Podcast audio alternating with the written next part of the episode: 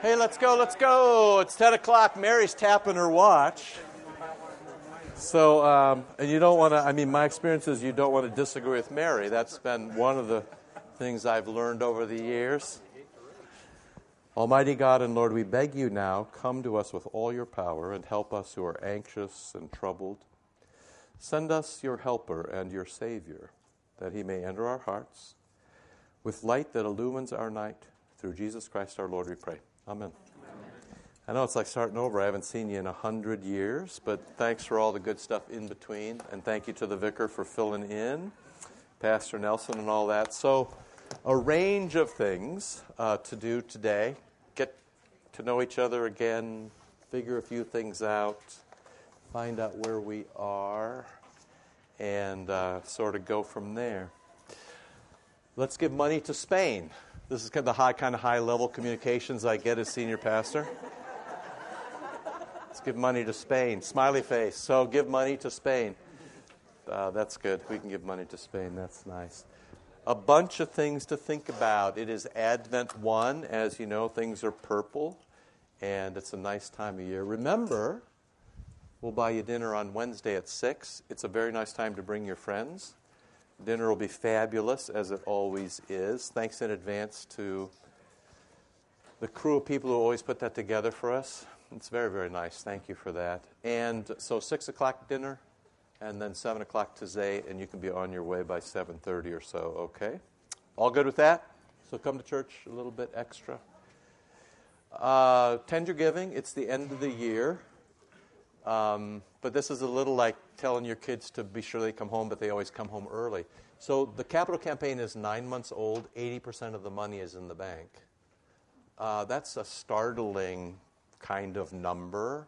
Um, the only way I could say nicer things to you is if 100% of the money was in the bank. So, but nevertheless, I love you just as you are. Why would I try to change you? Uh, so you're wonderful. Thank you very much. There are a range of projects that are going on. Uh, feel free to comment to me about the lights downstairs in a nice way with a smile. Under 60 seconds. Um, there's a range of, of things that have happened. I, I, can tell you broadly, we have, these are the things we have going right now. We're trying to get new doors. You notice we put a video doorbell on. Soon we're going to go to a buzz in only system. The balcony has been closed. Um, that's a security safety issue and also a uh, keep the space dedicated issue. We have new speakers coming. The, you know, the real challenge for John Crow is to figure out whether he wants to try to get those in before Christmas. That could mean Christmas Eve could be fabulous or cranky. So uh, they should be, everybody who looks at the design says, this is spectacular, we can't wait, but trying to get things to work, and then, you know, the downstairs lights too. Here's what you should know about the projects. We're trying to do this as efficiently and cheaply as possible. On every project that John has managed so far, he's come in 10 to 30 percent under the approved budget, the budget approved by the governing board. Okay? So that's fabulous. However, the other side of that is John is doing a lot of things. So, for example, all the speaker stuff, he worked for a couple of months to figure this all out, work with some people, and order the stuff over the internet in order to save thousands and thousands and thousands of dollars on it. But that means that things don't work so smoothly. It's the same for the lighting. Just so you know, we ordered the lighting back in June, it came in November, right? We ordered six to demonstrate, we got one. You know, there's all these things that if you don't pay somebody in the middle, you know, five or ten or fifteen or twenty thousand dollars, it takes us longer because I didn't go to contractor school. So it's harder, but when it happens, then um, you know there might be a bump and a nudge. So, for example, in the first service, you have these beautiful new microphones. The choir sounded great, right? Yes. Yeah, better than ever. Partly because they stand in front, partly because they're really good people partly because they stand in front of the organ, partly because they have these new microphones. Well, in the first service, the microphone's learning, right? Just a little too close together, so we were getting that feedback. I thought it was from us, it was actually from those two. Pulled them apart, and it was fabulous, right? So, and the music, and were you okay with the old liturgy? Did that work okay? So we don't know. Yeah, I know. Well, yeah. Let's not get too enthusiastic, okay? Uh, but, you know, we're going to do that 10 weeks a year. We always do it in Advent and Lent. You know, whether we should do it a month or two in the summer, yeah, I don't know. Um, but in any case, you can let me know about that, as I'm sure that you will. So, uh, tend your normal giving. Uh, and you know, even the tax strategies about people are lumping their giving into different years because of the way the tax code is written. Yeah, whatever. Jesus knows what's cooking, and so do we. We can. We are on a fiscal year; it doesn't really matter to us. But tend your giving, your normal giving, your capital campaign giving. Thank you for tending it. Things are very good, and it's because of you. They're very good. There's five or six projects down from eight or nine projects. When these get knocked out, there'll be a couple more on the way. So uh, we'll we'll see what happens. But let me know, or if you have questions about how things worked out. I'm always optimistic, and I always get it wrong. I always say to you, which light do you like? And then the first thing somebody says to me is, why didn't you get the light that I liked?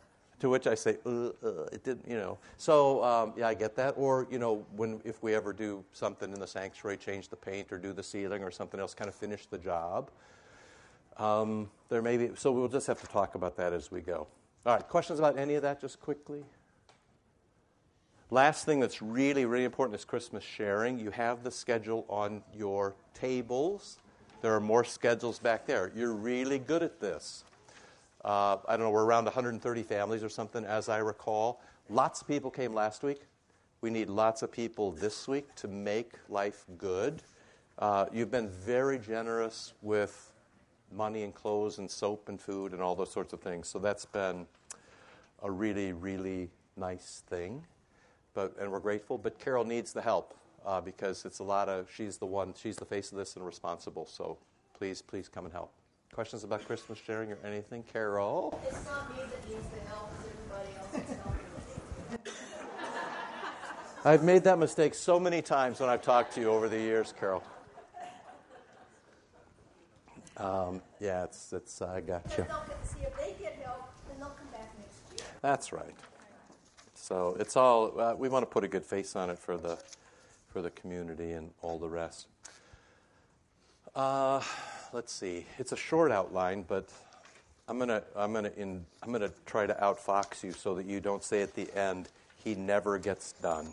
So I'm gonna try to I'm gonna try some sleight of hand here by starting with uh, by starting at the end. Let's see if I can figure this out. Okay, hold on a second. Let's see. That means this should go over here. You have a one page sheet, which I gave you long ago about the Lord's Prayer. This one says number four, right? Do you, do you remember, remember this?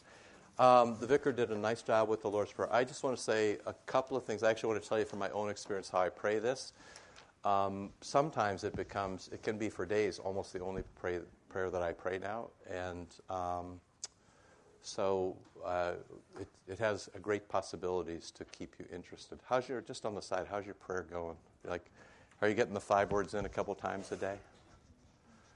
I read this very interesting article, but I want to, I got to check it because it's internet article, so I'm never quite sure if, I hadn't heard of the scholar who did it, but there was a study from the Stanford Design School that came out. The title was, let's see, Design Trumps Willpower. Any of you see that? The title of this article is Design Trumps Willpower. Here's the basic idea none of you floss your teeth, right?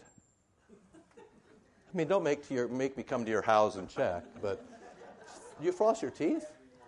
Really? Okay. This is what people. This is the kind of thing that people say in church. Yeah. That's the, that's, and that's the other thing that people say in church, right? There's always a guy who says, wait, I, and then somebody else says, you're lying about that, okay? How about this? More of you should floss. How about that? That can't be wrong, right? So they did this little experiment about how to get people to floss more, which you're going to recognize immediately. You know how you can get people to floss more? You actually take the dental floss out and put it by the sink so that when you come in the night, it's there already, and you've overcome the obstacle. This could take 14 seconds of you opening and taking the floss out. See? Design trumps willpower. Design trumps willpower, right? So you have to set things up. You've heard this in another iteration by whether or not when you start a new job you're enrolled in the 401k or you have to enroll. If they automatically enroll you, nobody ever misses the money and they have money at retirement. Because why? People take the path of least resistance. If they don't enroll you, you never enroll right? I know some of you do. I mean, you did, but. it goes to flossing. There's a correlation, if not a causation. So, um, the point of all this is, and this is, comes from the Stanford Design School, basically, the Stanford Design School gave you the mouse, the iPhone, you know, all, they sit around and say to themselves, how can we solve problems or annoyances, or how can we make life better, right? So, this goes directly, of course, to prayer, which is the old thing about you need a time and a place, right? If you're going to light a candle during your prayer, you should probably put the candle and matches out. Or if you need a reminder for you should probably put the candle and matches out next to your bed so you remember to do it, right? So I've tried to give you, uh, nevertheless, you know, I can't um, kiss your wife for you, and I can't go to work for you, and I can't say your prayers for you. You're on your own at some point. So you got to say your own prayers. Um, you know, for the mild reason that Jesus asked you to do it, but he's sort of like, come on, we're in this together, friends. And just to get you going to that, just these simple things of saying, thank you for Jesus, or bless me, Jesus, or remember my spouse, Jesus, or forgive me, Jesus. If you can just get that mustered up twice a day, you begin to set the boundaries and push the demons back. And you begin to strengthen yourselves in ways that you don't know. I want to try to encourage you to pray a bit more, and I want to try to do that without shaming you or making you feel bad about it. About it. Because prayer, as we talked about, is this wonderful, dazzling thing that gets more and more difficult the more you do it because you're basically poking the devil in the eye and he will come to get you. Now, you have to remember the next thing about that, which is that, of course, Jesus has won the day already, and your temporary pain of being attacked will only strengthen you. And I think I can work that for you out of the Lord's Prayer. We'll see. But I would love for you to increase your design, even if you don't have the willpower for this. So, you know, put out your dental floss tomorrow morning or tonight when you go, or today when you go home. And then also, you know, sort of write yourself a sticky note on the mirror that you should say in Our Father. Um, you'll change the world. I can't promise you'll change your own life because your own life may get worse. Because, as Luther said once when he baptized a baby, hey, we haven't done this kid any favors. When you pray, you put a big target on yourself, the demonic is coming for you right? You're going to cause yourself troubles in some measure, but you're also going to cause blessing, you know, as Jesus says, you know, 10 and 5 and um, two times more, or a hundredfold, you know, 30 and 50 and 100. So I just want to encourage you to keep going. Just any questions about that? These things aren't, these things aren't difficult. You, design does, in fact, trump willpower. You just have to, you know, set a time and a space. All right, um, just a little bit about the Lord's Prayer. There are times in the early church uh, when people hung all their prayers into the Lord's Prayer, even in the course of liturgies. But I want to try to tell you about um, how I think about this when I pray myself, and then this may or may not work for you, and you know we'll we'll um, see kind of an overriding thing that I've often talked about with you, but I'm not going to talk today, is basically this idea that the Lord's Prayer is not about you.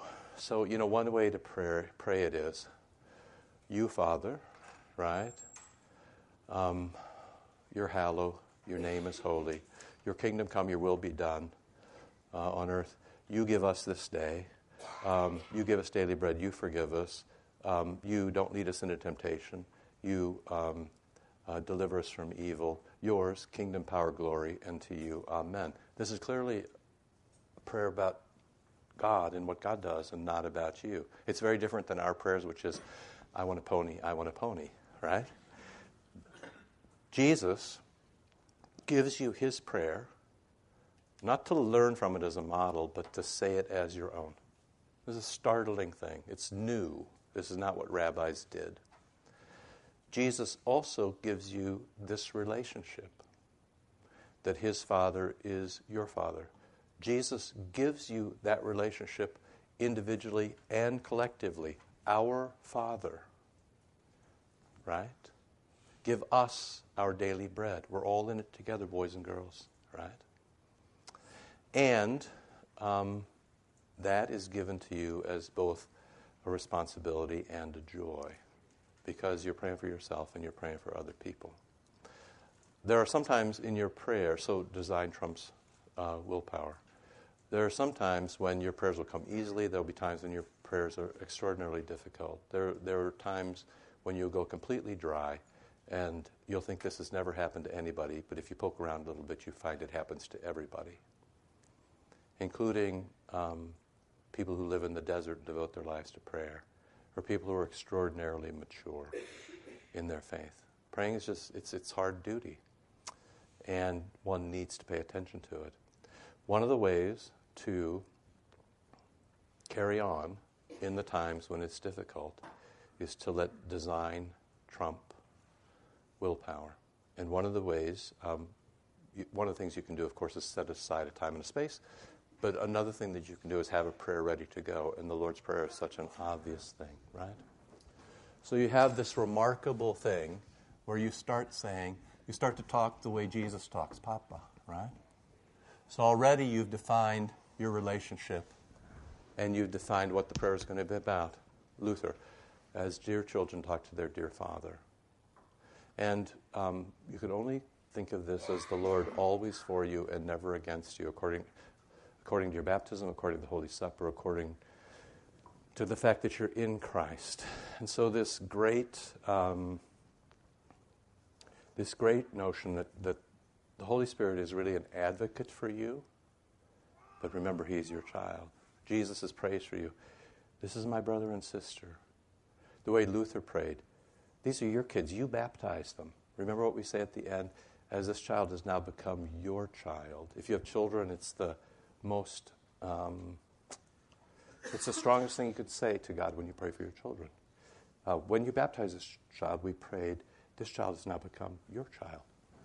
So you come into this relationship um, with someone who only cares for your good, right? So, our Father, Papa, in heaven, hallowed be your name. So, this is terribly important. And I don't know if the vicar did this, okay, but if not, um, this is really important. Um, to be holy, or to have holiness, hallowed be your name. So, holiness, hallowed is just another way for holy um, and how these two things work together in your own life. If you want to be rich, design a fat marker that works. this is not unlike, you know, if you want to be rich, design a sink that a faucet that doesn't leak. Whenever the faucet leaks, I say two things to my kids. This is proof that you can make a million dollars and call Jim Butcher. That's what I say, okay? So, um, I gave you a very long explanation, three or four pages of fine print from N.T. Wright, who's a very clear thinker. Not everybody agrees with him about everything. But basically tells you how heaven and earth fit together. And it's really important for you to have this because otherwise, you have this sense that you're always hoping that God will come down from heaven and intervene and break the laws of the universe and do a miracle and all. Yeah, no, that's not how it works, okay? This is how it works. People have tried to explain forever, from forever, about how God and our world fit together. There's basically three explanations. And I've given you this, you can take it home and read it uh, if, the, if the football is horrible today, okay? There's three ways. One is that God and everything is the same. That's kind of basic pantheism or animism. It has different, you know, depending on where you are. But basically, you know, this is God and this is God and you're God and the wall is God and God is, you know, it's basically God is everything and everything is God, right? So creature and creator just kind of claps, they're all the same. That has its own problems, uh, especially um, what to do with evil and how the world works and all that. Um, there's kind of a, it's called pantheism. There's sort of a adjustment in that called panentheism, where people say God isn't everything, but everything is in God. So it's like God is the cosmos and everything is sort of in it. And now people talk about how we have a divine spark in us, right? Yeah, the thing is, is you don't go to bed at night when you camp and say, I really think that mosquitoes have a divine spark. you know, you don't say that. You don't say, the cancer cells that are eating up my body, yeah, they're divine. Right? Yeah, there's, there's real problems with this kind of notion that either God is everything or everything is in God. But those are kind of primitive. Uh, well, they can be sort of that's not fair. They can range from primitive to very sophisticated, but neither of them are very satisfying. And that's not the way Christians talk. So that's kind of, you know, out there. Everything is God or everything is in God. Okay. Kind of the second way to talk about it is deism, which was very popular among the founders of America. Right? So deism is that God sort of um, gives everything a start and then walks away, not to be bothered. If you're rich, this is fabulous because you say, uh, as the Pope, I think Pope Leo, but I don't want to just pin this on. God has given us the papacy, let us enjoy it. Right? God has given us the world, let us enjoy it. So, um, you know, that's fabulous. But you know what? If you're lower class or poor or sick or oppressed, slave, not much consolation in that. It doesn't work very well. It doesn't answer a lot of questions. It's not very personal, not very hopeful. Out of this comes all kinds of things like um, I'm religious, but I don't go to church. Or um, I'm spiritual. Or uh, Gnostic, Da Vinci Code. This all Da Vinci Code is all bad because this world is so horrible that I need to ascend to another world by knowing secrets, by doing special things. Even Plato is this way. This is um, your skin is your problem, but your someday your spirit will ascend. Okay, still with me? Now, none of those are what you believe. None of this is what Christians believe. But one of the problems for Christians is Christians think about heaven as being this place up here. Of course, you could be forgiven for thinking this because, you know, Elijah in that fiery chariot, or Jesus ascends into heaven.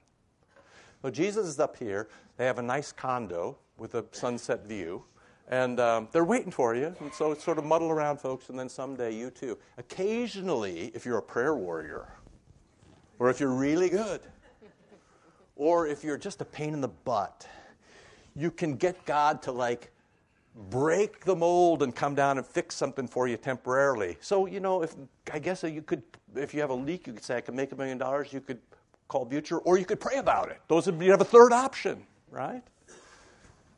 Yeah, no, that's not how it works. Um, you should think of heaven as where God lives. And you should think about earth as where you live. But guess what? Heaven and earth are intertwined. Yes, there are specificities to where God lives. For example, it's holy. Think about the temple in Jerusalem or the Ark of the Covenant.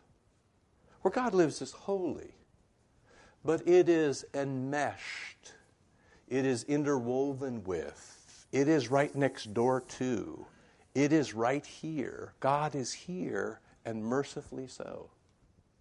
And so when you say your prayers and beg God to change things, it's not like if you, you know, there you have two tin cans and a string that runs from here, you know, up to wherever Jesus ascended to. No, you can turn like this and say,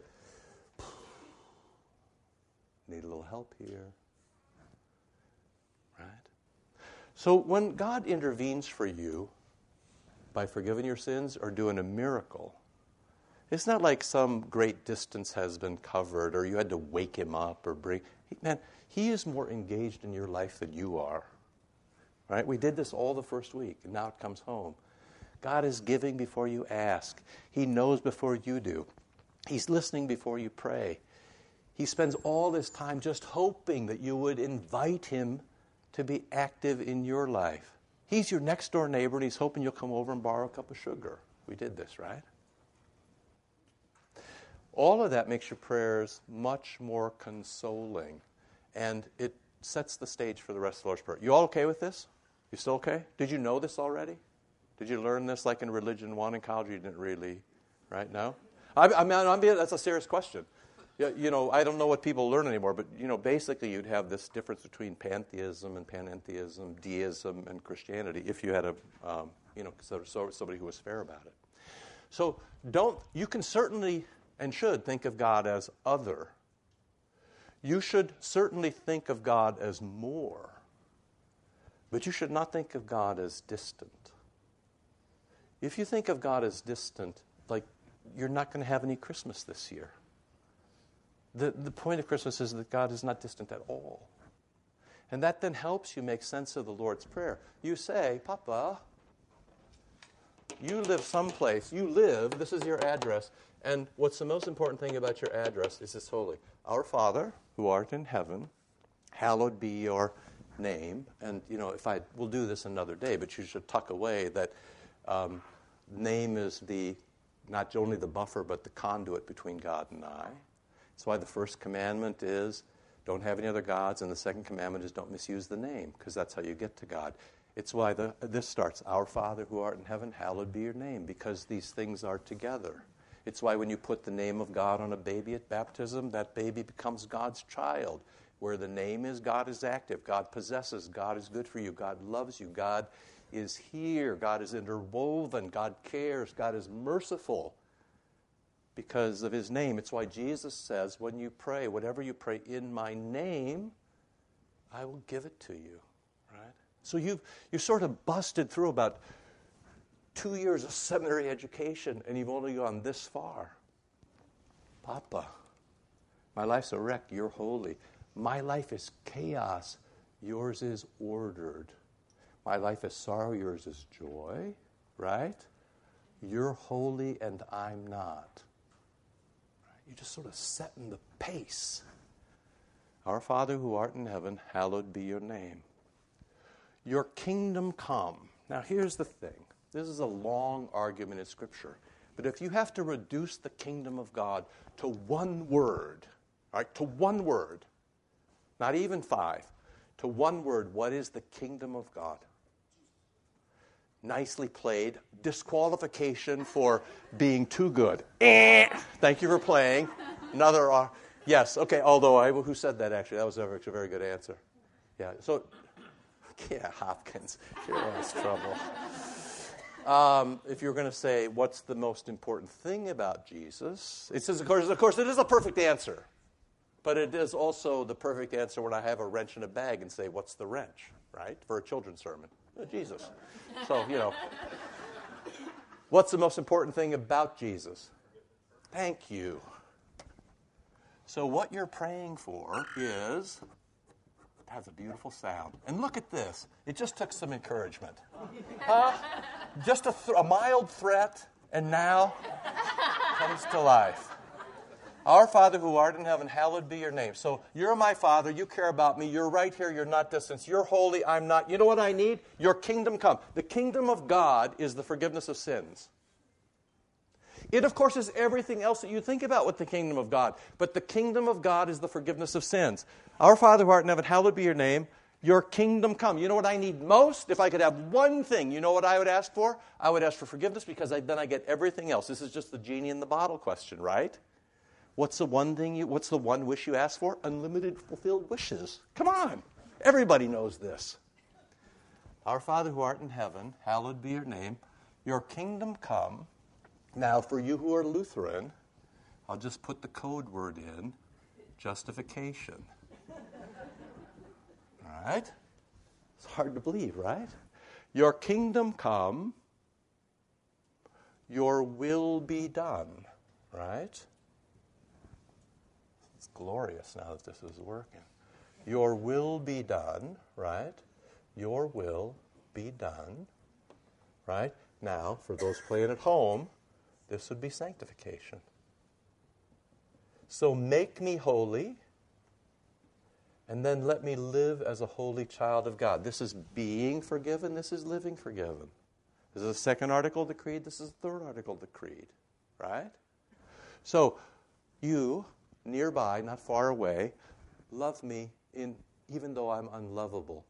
Give me what you've got. Make me holy. Your kingdom come, your will be done on earth as it is in heaven. You're asking heaven to come, it's a mimic, right?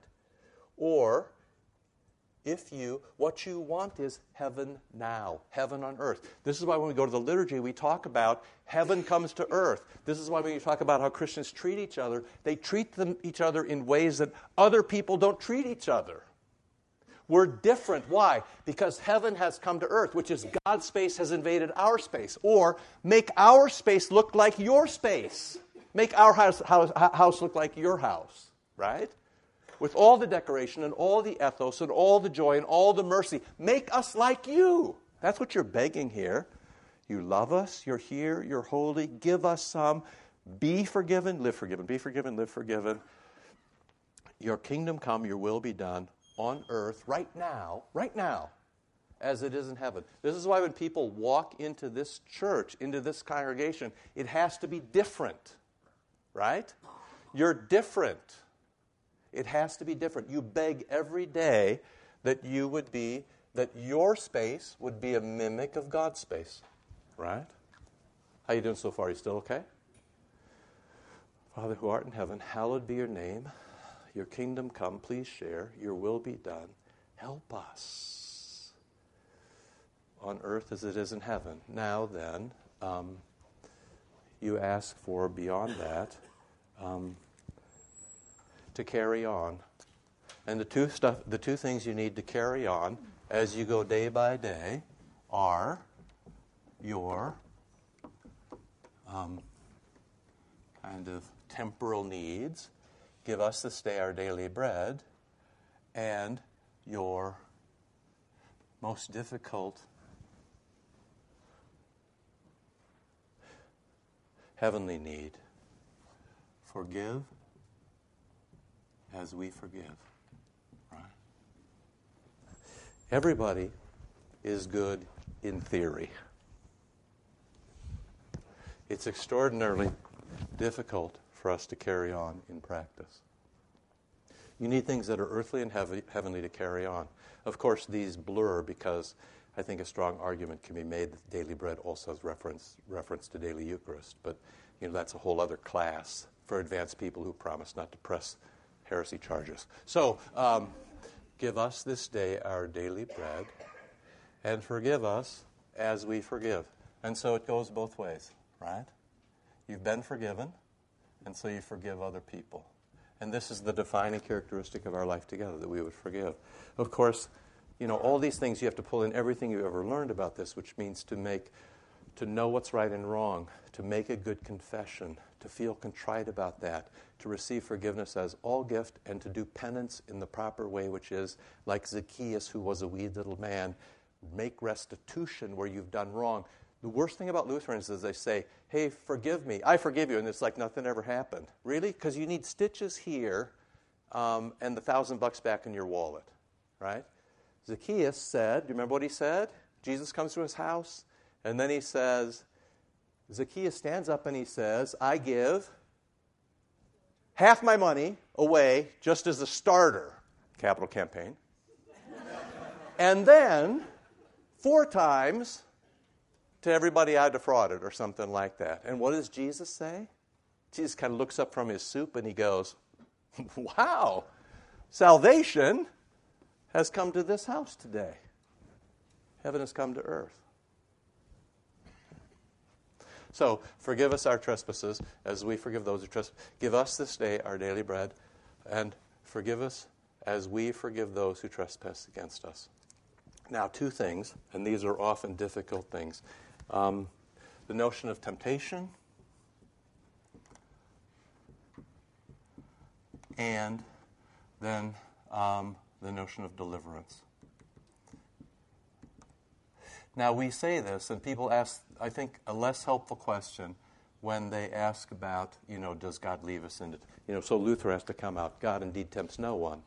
And of course, scriptures talk the same way. And yet, there's Jesus being led by the Spirit at the beginning of Lent into the wilderness where the devil can have a good crack on him. How does that fit together with lead us not into temptation, but deliver us from evil? You might think of it in this way that you will not, in fact, be tempted beyond your strength. You might think about these together. You won't, in fact, be tempted beyond your strength. It's true. And you will, in fact, be delivered from evil if you will only have it. If I will only have it. So it is a fact that, and you've discovered this if you struggle with your prayers, one of the ways you get better is by being beat up in the course of saying your prayers. In the same way, um, when you're tempted and it doesn't destroy you, um, then in fact, it makes you stronger and wiser for the next time. We learn, you know, by sorrows. And, you know, this is what, you know, I'm old enough uh, that now to the younger guys, I not only say, get off my lawn, but I found myself repeatedly over the last year or two saying, the problem with you is, is you're too young, right? And then I think to myself, man, did I hate that when people said that to me. Nevertheless, the problem with them is they're still too young. So, uh, because why? Or, you know, another way I code, code this is, is you haven't suffered sufficiently. Um, and what happens with suffering is not only that you suffer, of course, and recover, but you also learn the way out and you develop great empathy for other people in their suffering. So if you never suffer, you're not going to be any good at being a Christian. When you're tempted, you won't be tempted beyond your strength. And yet, Jesus is different after he spent time in the, in the wilderness with the devil than he was before. He grew in reason and stature, says the scriptures. Like you, when you're tempted and escape temptation, you know the way out. And you know that you weren't abandoned by the Father, your Papa, who put his name on you and who is next to you at all times. Right? And then, when you're delivered, you're more useful to him than you were before. Because you'll bump into somebody who is going through the same thing you are, something like it. And you can say to them, um, when you pray, God gives you what you ask or something better. Or you can say to them, well, the body and blood's inside you. If, if Satan is going to destroy you, he'll have to destroy the body and blood inside you. But he gave that a go already on Good Friday, and that didn't work out. So you're safe, even though it's terribly, terribly painful. Mother Teresa, pain isn't permanent. So, you're all the way there then, and the Lord gives you this big finish. Yours is um, the kingdom and the power and the glory, which is how you talk about people who have won the day, and then this emphatic amen, which is, yes, more please. I'm in on that. That's for me, right? And so, kingdom and power or glory is kind of this big finish of saying, this is the way life works. Right? It works just the way your entire life can be summed up in the Lord's Prayer. This is the way life works. And it doesn't work any other way. This is it. Now, if you start to take all your prayers and concerns and you begin to sort of hang them on hooks, you, you, got a, um, you got somebody that you just can't abide, or somebody who has hurt you deeply, or the pain is very much intense, or um, you've just lost your job. And part of what you all have to remember, of course, is that, you know, along with all the money talk about other things, it's a disgrace for a church to have poor people in the sense of those who would not have a place to go or would. It's a thing that's not named among Christians, right? So there's so much to do here. My point is, you can pray whatever you want, but you never need more than this. Now, I'm going to encourage you to more than this, but you never need more than this. Um, so, you know, how does that strike you? I know that this is uh, can strike as a strangeness sometimes. And um, what I'm trying to encourage you is to let the Lord's concerns be bigger than your concerns and to align your concerns with His concerns, to want what He wants for you as opposed to want what you want for you. And the, Lord, the Lord's Prayer is brilliant. The brilliance of it is that Jesus prays this all the time, morning and evening, and He ends up being crucified. He goes to, you know, Gethsemane and he gets betrayed. And his father abandons him, which means he never abandons you, and he resurrects him, which means you'll be resurrected. This prayer is your story. This is it, right? So if I could just encourage, if you didn't do anything else but this, you'd be fine. Um, do this, but then do other things too, and that's sort of where we're going. How you doing? Okay. Carol Tonys, you're a nice woman. Beautiful too. Oh, I tried to deflect her though. You see how she wouldn't have it? That's the mark of a true Christian. In the Bible, The Lord's Prayer does not include, I don't think, that last part, thine is the kingdom. yeah, up and down. That, where does that come from? Uh, it was a common way of um, closing out Jewish prayers. sometimes it appears, sometimes it doesn't. Uh, but it was the way that we might start a prayer, the Lord be with you and with your spirit, or um, the way we use the benediction. It was just a common way that people ended up their prayers. All pious Jews would just say this anyway, right? So it's sort of like this. If Jesus didn't say it, he should have said it, or he didn't say it, but everybody knew he was saying it, right? So we just it's a pre, it's just a it's like a it's a presupposition. It's like you know, say you were at St. John, you just know the bell ringers are going to ring once a month between September and May. You don't even have to talk about it. You just know it's going to happen. It's like that. It's the bell ringing end to the Lord's Prayer. How's that? Good enough? Questions about any of that? Yes, please. The, the Lord's Prayer um, in, say, the Roman Catholic, the Pastor's way, is, was you know, just go say Ten Our Fathers or go to, to. To me, when someone does that and it's just so rote, the way you lay the Lord's Prayer out today, it, it takes thought and faith to go approach it that way, as opposed to sometimes the Lutherans just automatically say, okay, let's say the Lord's Prayer. It becomes so rote that doesn't have the same meaning as when you really sit down and, un- and meditate on what you're saying.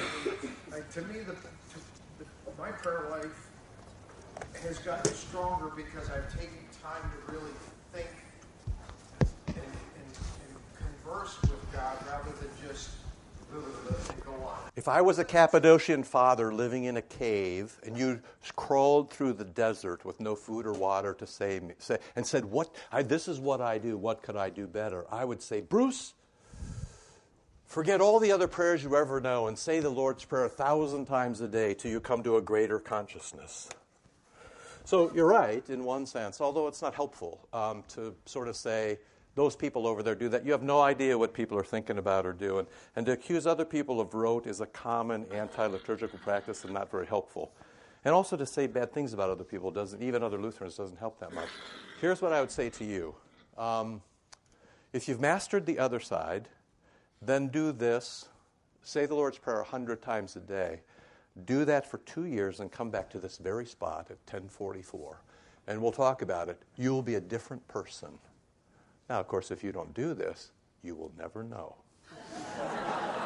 All right, let's go. Lord, remember us in your kingdom and teach us to pray.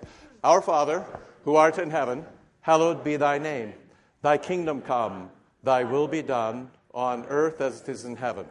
Give us this day our daily bread, and forgive us our trespasses, as we forgive those who trespass against us. And lead us not into temptation, but deliver us from evil. For thine is the kingdom and the power and the glory forever and ever. Amen. Okay, thanks. I didn't obviously get through, you know, a bunch of stuff, but we'll meet next week and see what happens. All right, love you. Thanks. Bye.